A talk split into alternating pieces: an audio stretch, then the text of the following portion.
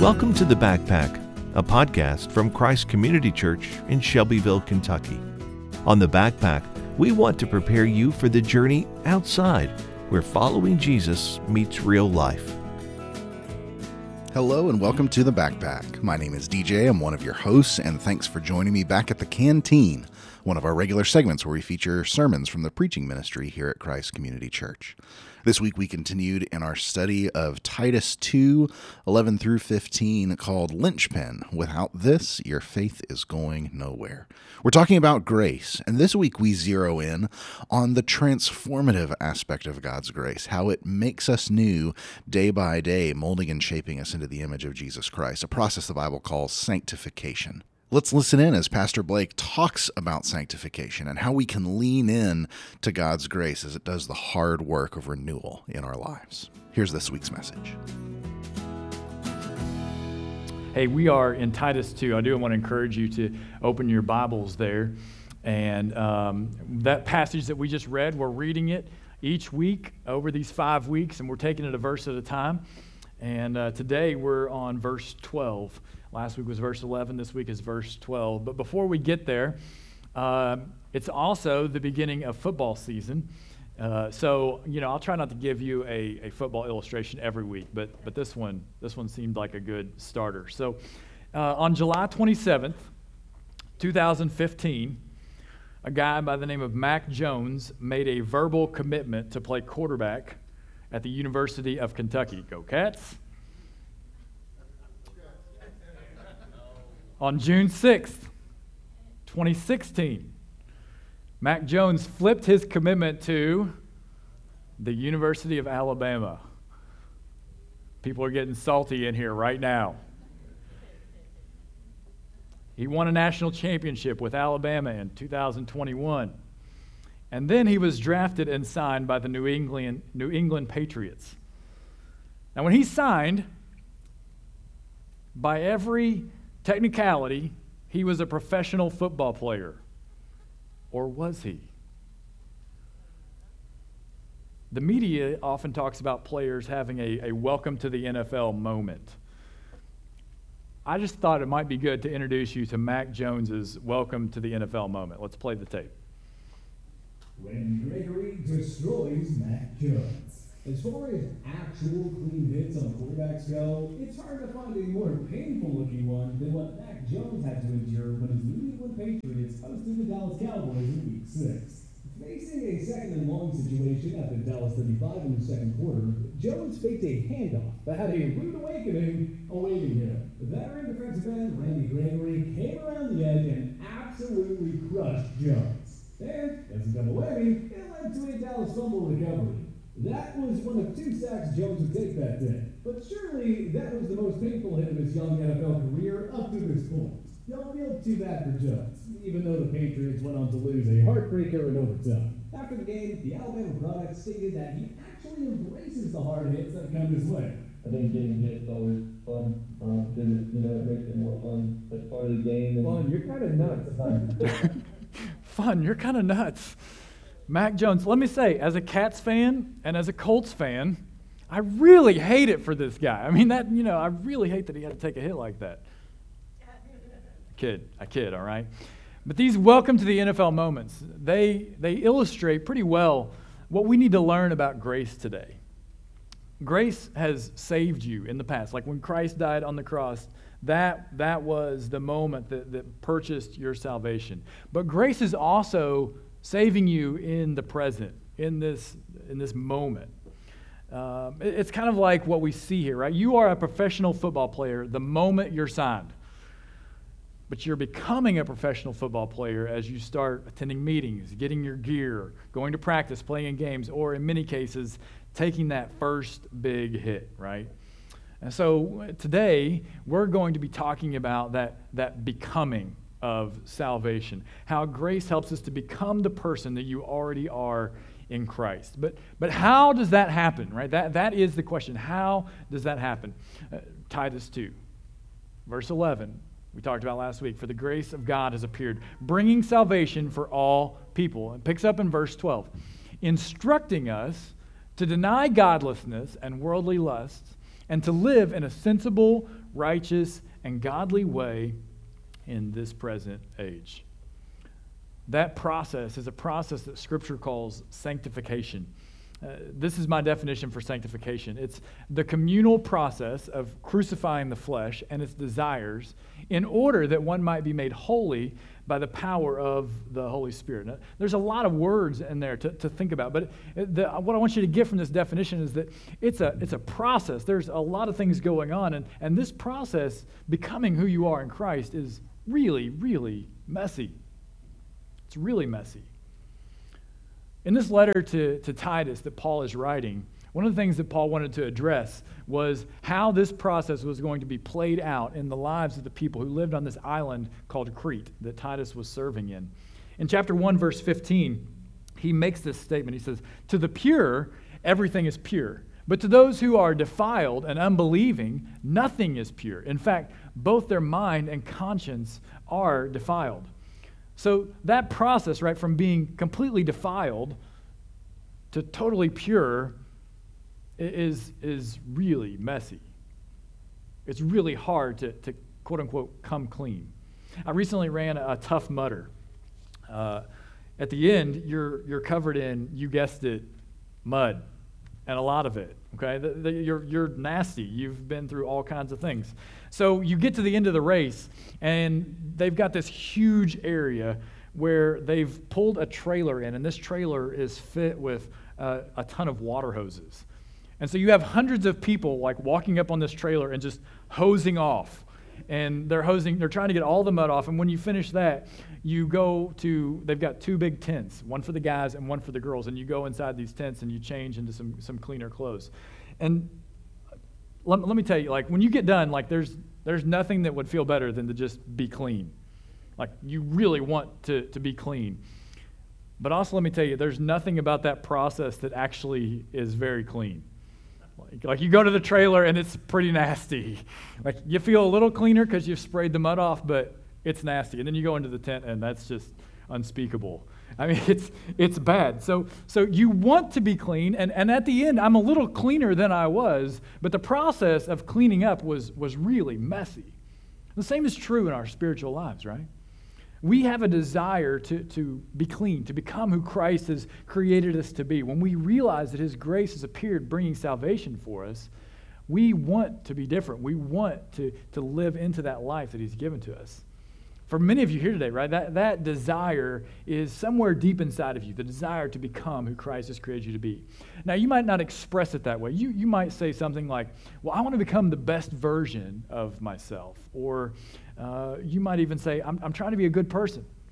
I'm trying to be a good follower of Christ, the best I can. But let me tell you today that the, the source of that desire is placed in you by God's grace. God's grace is what puts that there. Colossians chapter 3, verses 1 and 2, uh, Paul says, So if you've been raised with Christ, seek the things above, where Christ is, seated at the right hand of God. Set your minds on things above, not on earthly things. If you've got a kid in community kids, you might have heard that recently. Uh, the idea is this, right? When God's grace appears in your life, it births in you this desire for things that, that are above, like that are, that are bigger, that are at the right hand of God where Christ is. You have a desire to become who Christ created you to be. You can see the end goal. A few weeks ago, um, I discovered that an above ground septic tank in our basement had worn out. That's never good. Uh, a slow leak had destroyed the, the floor and the walls of the bathroom in our basement. So we quickly realized that this wasn't, uh, this wasn't going to be a quick fix. So when we realize that, you start thinking about all the things. You start dreaming and envisioning all the things that you've always wanted to change and do in the basement. Well, do we want this here? Do we want this there? What do we want to do with the walls? Do we want to move things around? How do we want to redecorate? And you start getting this picture of what you want it to be. And you want to make all those changes. We're still looking forward to that at our house. But if you've ever done a project like this, you know, like there's that initial, those, the couple weeks of work tearing things out, getting bids, hearing the dollar figures that are attached to those bids, you're like, oh man, this is going to be a thing. This process is going to be a whole lot harder and messier than we thought it was going to be. See, that's often how we approach this process of sanctification or being made holy or being saved. We look forward to the end results. We talk a ton about eternal life and being in glory and being like Christ, but we often groan about the process that gets us there. It's hard. Paul did something really interesting as he's talking about and describing these people of Crete. Um, as he's describing what they're wrestling with, he, he actually referenced what some of their own people had to say about them. So, you know, it's like, it's like one thing if you would say, yeah, you know, this is kind of what I'm struggling with or whatever. But then when other people around you start saying that about you, it's like, ooh, that pinches a little bit, right? Listen to this from, from chapter 1, verses 10 and following. Paul says, Well, there are many rebellious people full of empty talk and deception, especially those from the circumcision party. It's necessary to silence them. They're ruining entire households by teaching what they shouldn't in order to get money dishonestly. And then he says this one of their very own prophets said, Cretans are always liars, evil beasts, lazy gluttons. Right? But what's Paul saying here? Uh, Paul's saying, hey, Titus, these people that you're serving, they are, they are rebels. They will say whatever they need to to get what they want. You never know if what they're saying is true. At their worst, they're just evil. At their best, they're lazy. Then Paul says, But I'm not the one saying that. It's their own prophets. And they're right. He says, This is destructive. Like, this is ruining people's lives. And these are people, right, that have believed that Jesus was their Lord and Savior. It would seem then, right, that, that they believed that grace had appeared in the form of Jesus Christ. They just didn't realize that grace had something to teach them. They didn't realize that grace was going to be transforming their lives. They were living out one of the phrases that we hear too often today. It's just who they are. Those Cretans, it's just who they are. You see, when we get tired of groaning about the process of becoming who, we, who Christ has created us to be, we just kind of give up and give in to the idea that it's just who we are. But then Paul says in chapter 1 rebuke them sharply. If someone in your life, or maybe you, are in that place of, of stagnant, defeated, or lazy faith, wake up. Wake up. Grace has something to teach you. Grace teaches us differently. Grace teaches us that life is always clearer after death. Life is always clearer after death. How does it do that? What is, how do we get that from, from verse 12? For the grace of God's appeared, bringing salvation for all people, instructing us, teaching us to deny godlessness and worldly lusts, and to live in a sensible, righteous, and godly way. Two, two things it's teaching us, right? Number one, grace teaches your heart that it's not enslaved to sin. Grace teaches your heart that it's not enslaved to sin. This is, is a really big deal. Because when we start thinking about the sin in our lives, we begin asking ourselves, how can I deny this sin? I've tried. It's hard. Feels impossible sometimes to deny the sin in my life. Or if I do it for a little bit, I can't seem to find sustained help in that. How do I say no to the areas of my life where, where God seems to be kind of shut out or I've not allowed him in? How do I say no to, to these indulgences that I've enjoyed for years, maybe my whole life, but now I realize are just worldly lust? How do I deny those things? Well, grace teaches us that our heart is not enslaved to those things. Romans 6, verses 6 and 7 says, For we know that our old self was crucified with him so that the body ruled by sin might be rendered powerless, so that we may no longer be enslaved to sin, since a person who has died is freed from sin. You see, we can deny godlessness and worldly lust because grace teaches us that we don't have to say yes.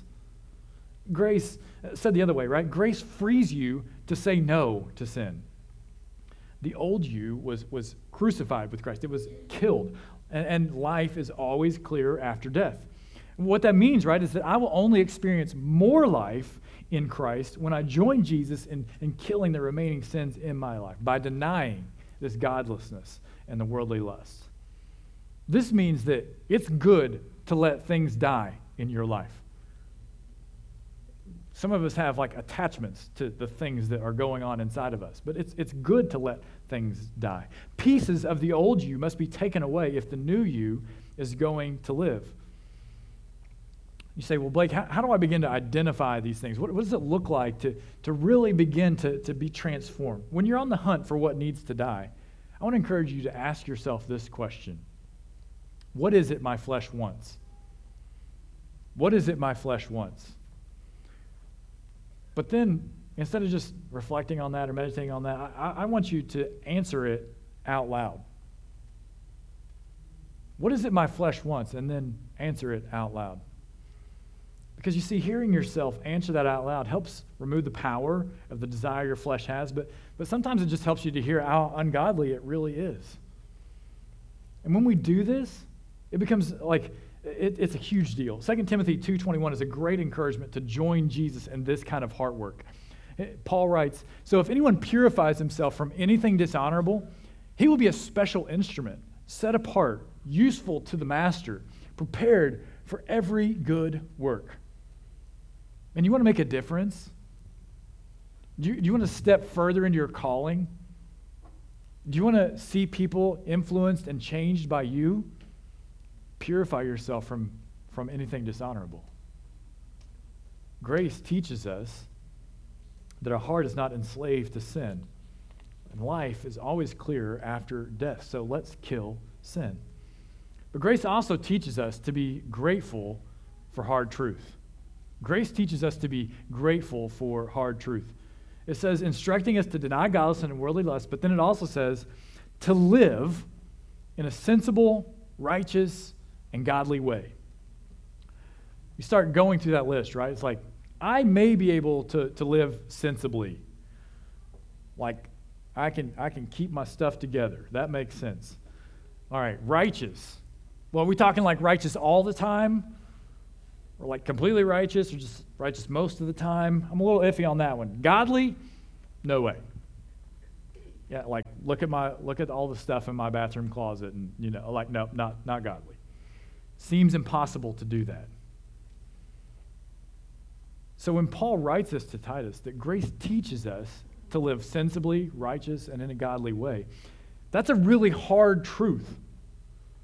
That's a, that's a really difficult idea to wrestle with, that, that my life should be doing that. It's a tension for us. C.S. Lewis has a quote that talks about the tension. He says, I have no doubt that the Lord will bring goodness out of this. The only question is how much we will endure to experience it.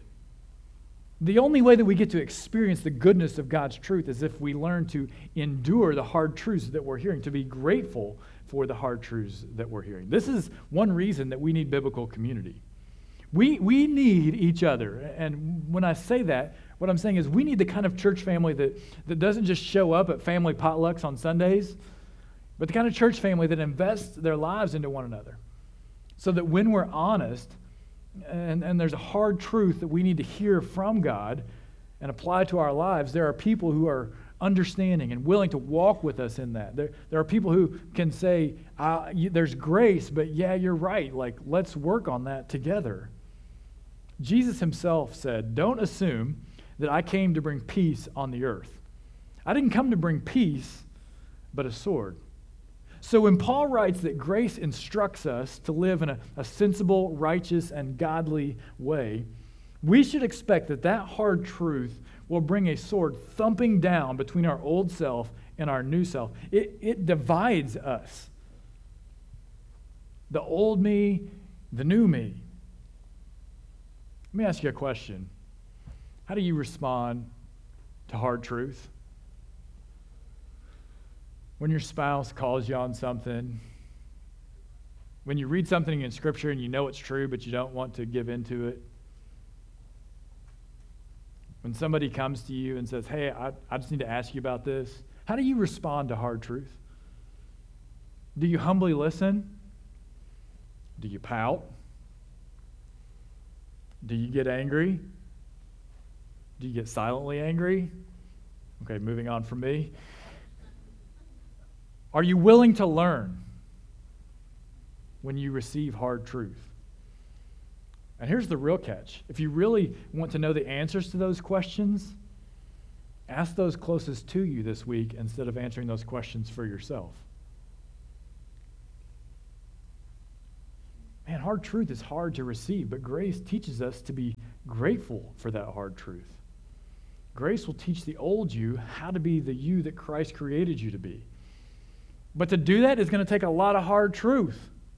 One by one, he graciously introduces you to the things that you need to hear so that he can purify you and make you holy. The question is will we be teachable? And will we be grateful? 2 Thessalonians 2:13 Paul says, "But we ought to thank God always for you, brothers and sisters, loved by the Lord, because from the beginning God has chosen you for salvation through sanctification, what we're talking about today, by the Spirit, and through belief in the truth." We should be thankful. Grace teaches us to be grateful for hard truth. Daisy Chung uh, released uh, an infographic uh, in 2018 entitled Programmed to Change. Uh, talented artist, brilliant scientist, and this infographic was about some new things that they had found that were happening during metamorphosis. Okay, so I am not a scientist. If I mess certain things up, grace. Teach me later, uh, help me receive the hard truth later, right? But there were some things in here that were really fascinating to me. Here was a paragraph that's on this infographic. It says New research suggests that the caterpillar does not dissolve into a soup as once thought. Rather, the insect's makeover is a programmed mix of destruction and growth. Certain cells die and body parts atrophy.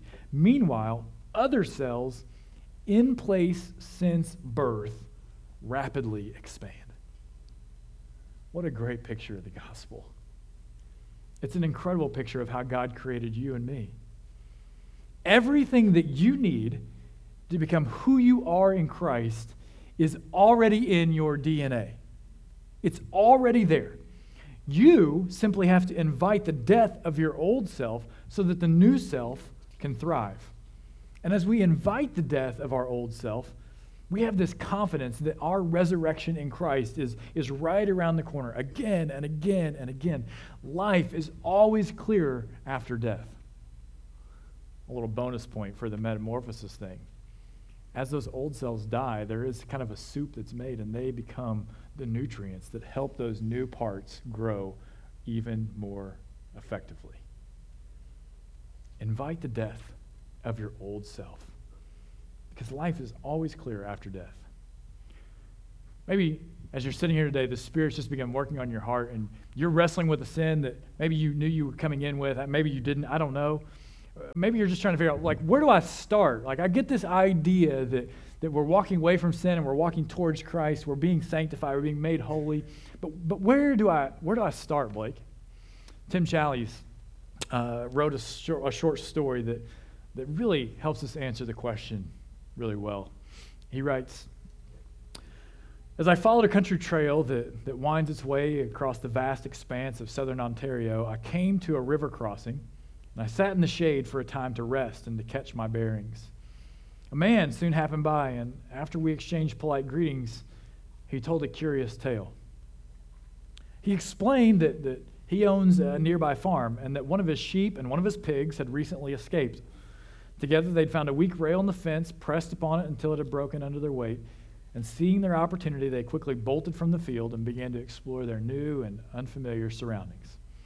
Well, it didn't take the farmer long to realize that two of his animals were gone, and he set out to find them. He, he came across the broken fence, started to search from there, but the animals had, had wandered far off, and they hadn't left much of a trail. So day soon turned night, and he, he went and he rested, and he, he started searching again in the morning. And the animals had now been gone for, for more than 24 hours. And he began to wonder what could possibly have happened to them.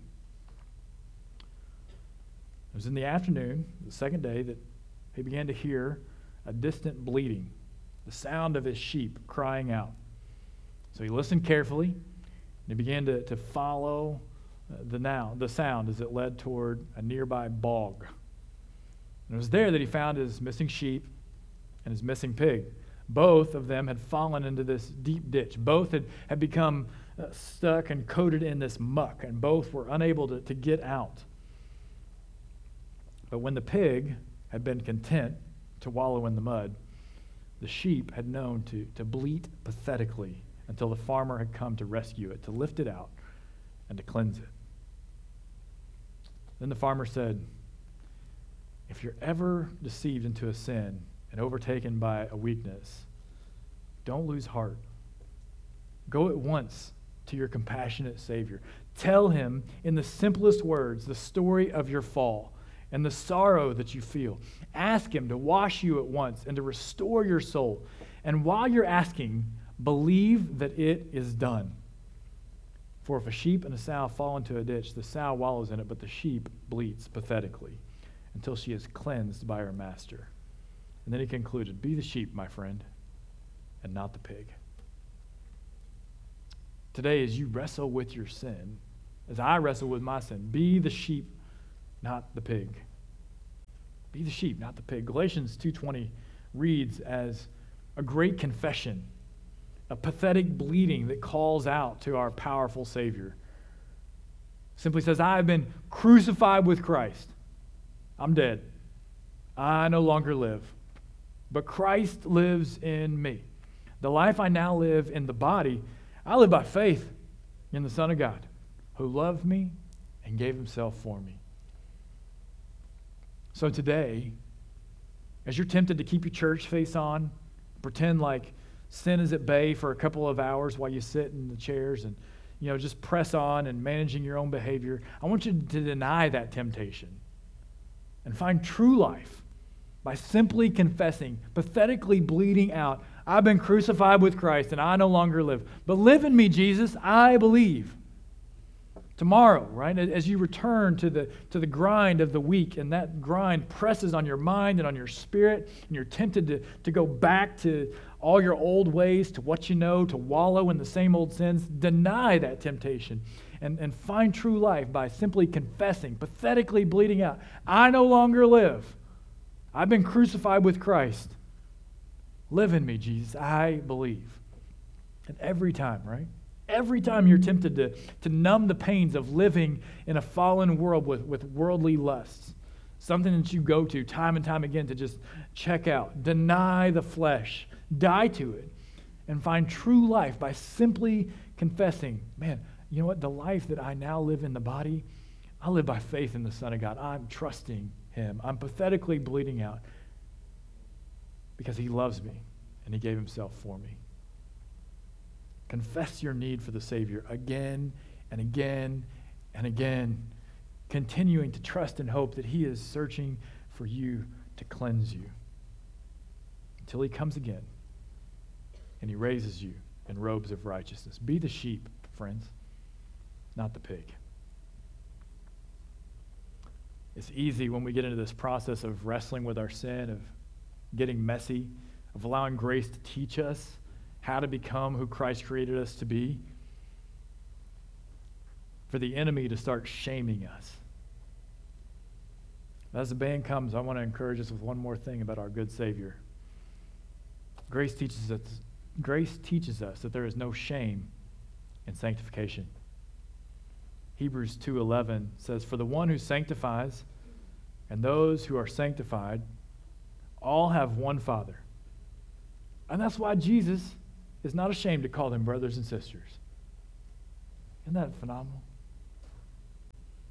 For each of you who is in Christ, who has believed in him as Lord and Savior, and confessed your need for him to save you, Jesus is not ashamed to call you his brother. Jesus is not ashamed to call you his sister, even as you learn and grace teaches you to work these ugly, nasty, messy sins out of your life. Today, if you've believed in Jesus and you followed that in believer's baptism, we're going to invite you to take communion with us, to make your way to the outside of the room, get a piece of bread and a piece of juice, and to remember. But The invitation is really from Jesus. And Jesus says to you, Come on, sister, come to the table. I'm not ashamed to call you that. This is my body for you.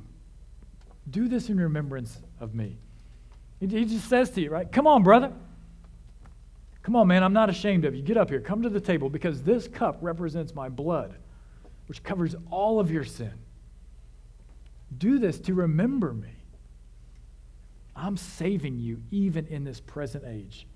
I'm sanctifying you. I'm making you holy. I'm getting you ready. I'm helping you become the person that I created you to be. And there is no shame in that. The good news of the gospel that we celebrate as we take communion today. But also today, if you've never confessed your need for the Savior, know that you might be still lost in the mud. If that's you, I, I want to invite you to, to come and confess that today. Just, just come and say, I need a Savior. I'm bleeding out that I've been crucified with Christ. I'm dead in sin. If that's you, staff will be back here in this corner by these lamps, and man, we just want to confess it with you, cry with you, hug you, pray with you, celebrate with you in knowing that you've been found by the Savior. Whatever the decision is that you need to make today, we pray that you would do it with no shame because Jesus calls you his brother and sister. Let's pray together. Thank you, Lord, for saving us so long ago when you paid for our sins on the cross, but for continuing to give us grace as you teach us to deny godlessness and to live godly lives. There's great grace in that process. Help us to see it more each day. And as we see that grace in our transformation, Lord, we just ask and pray that it would only inspire us and be a catalyst to grow for you even more. Help us to keep grace at the center. Help it to be the main thing in our lives that we continue to, to reflect on and be changed by. Jesus, thank you for being our brother, for not being ashamed of us, for giving us the hope of life spent with you that calls us to radically different lives as the Spirit leads. In Jesus' name, amen. Hey, DJ again. Thanks for joining us at the canteen and listening to this week's message. Uh, we hope it was helpful to you and that you're encouraged and challenged as we set out this week to walk the walk of faith together, joining Jesus in going outside. Uh, if you're a part of Christ's community, hey, let's let's lean into this. Let's not let this just be an academic exercise, but let's apply what we've heard today. How can you be applying this truth in your life this week? If you're not part of the Christ community family, we're glad that you joined us, glad that you found us, and we hope that uh, that this message was helpful to you as well. One encouragement we would give you if you're not part of a local church, uh, please don't use these resources as a substitute for that. It is a pale imitation of the real thing as we live in community with one another. So if you're in the Shelbyville area, we'd love to have you come out and join us. But wherever you are, find a local church, get plugged in, and experience Christian community as it was meant to be, and continue to use these resources to supplement that journey, but please don't replace it. Thanks for joining us this week. Grab your backpack, and I will see you on the trail.